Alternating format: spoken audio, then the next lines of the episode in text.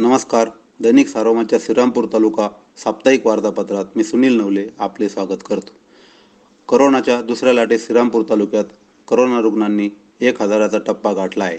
या आठ दिवसात नऊशे बहात्तर रुग्ण करोनाबाधित आढळून आले आहेत. तर एक हजार चारशे बावन्न रुग्ण बरे होऊन घरी गेले आहेत. आठवड्यात अनेक गावात वैद्यकीय सेवा वगळता कडक लॉकडाऊन पाळण्यात आला आहे. तसेच ग्रामीण भागात अनेक ठिकाणी कोविड सेंटर सुरू करण्यात आले आहे. तेथे उपचार होत असल्याने रुग्णालयात दाखल होणाऱ्या रुग्णांची संख्या कमी झाली आहे. लस उपलब्ध नसल्याने लसीकरण बऱ्याचदा बंद होते. त्यामुळे अनेकांना लसीकरण केंद्रावरून घरी परतावे लागले.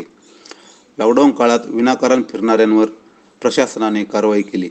या कारवाईत साठ वाहने जप्त करण्यात आली आहेत. टाकळीबाण येथे सुरू असलेल्या गरीब थाळी अन्नछत्र उपक्रमास एक महिना पूर्ण झाला.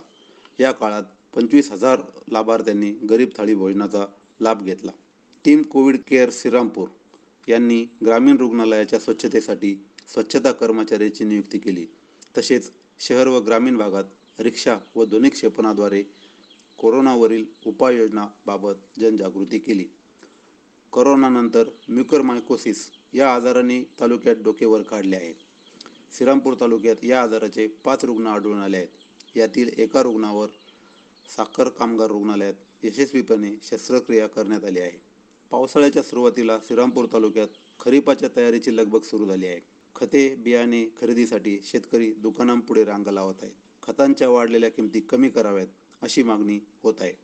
पंचायत समिती सदस्या डॉक्टर वंदना मुरकुटे तसेच काँग्रेसचे तालुका उपाध्यक्ष राजेंद्र कोकणे यांनी याबाबत मंत्र्यांकडे पत्रव्यवहार केला आहे.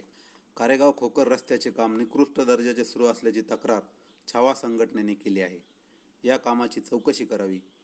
या मागणीसाठी संघटनेचे जिल्हाध्यक्ष नितीन पटारे यांनी नुकतेच सार्वजनिक बांधकाम विभागाच्या संगमनेर कार्यालयासमोर उपोषण केले. टाकळेबाण येथील भूमिगत गटारीच्या कामाला अखेर मुहूर्त सापडला. आता या गटारीच्या कामाने गती घेतली आहे.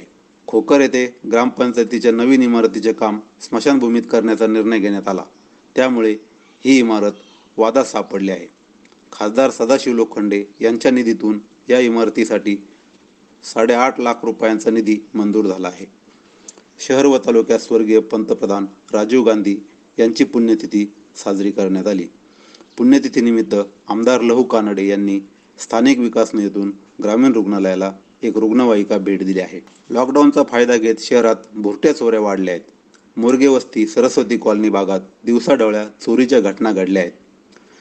श्रीरामपूर शहरात छापा घालून पोलिसांनी दहा हजार रुपयांचा गुटखा पकडला असून या प्रकरणी एकाला अटक केली आहे.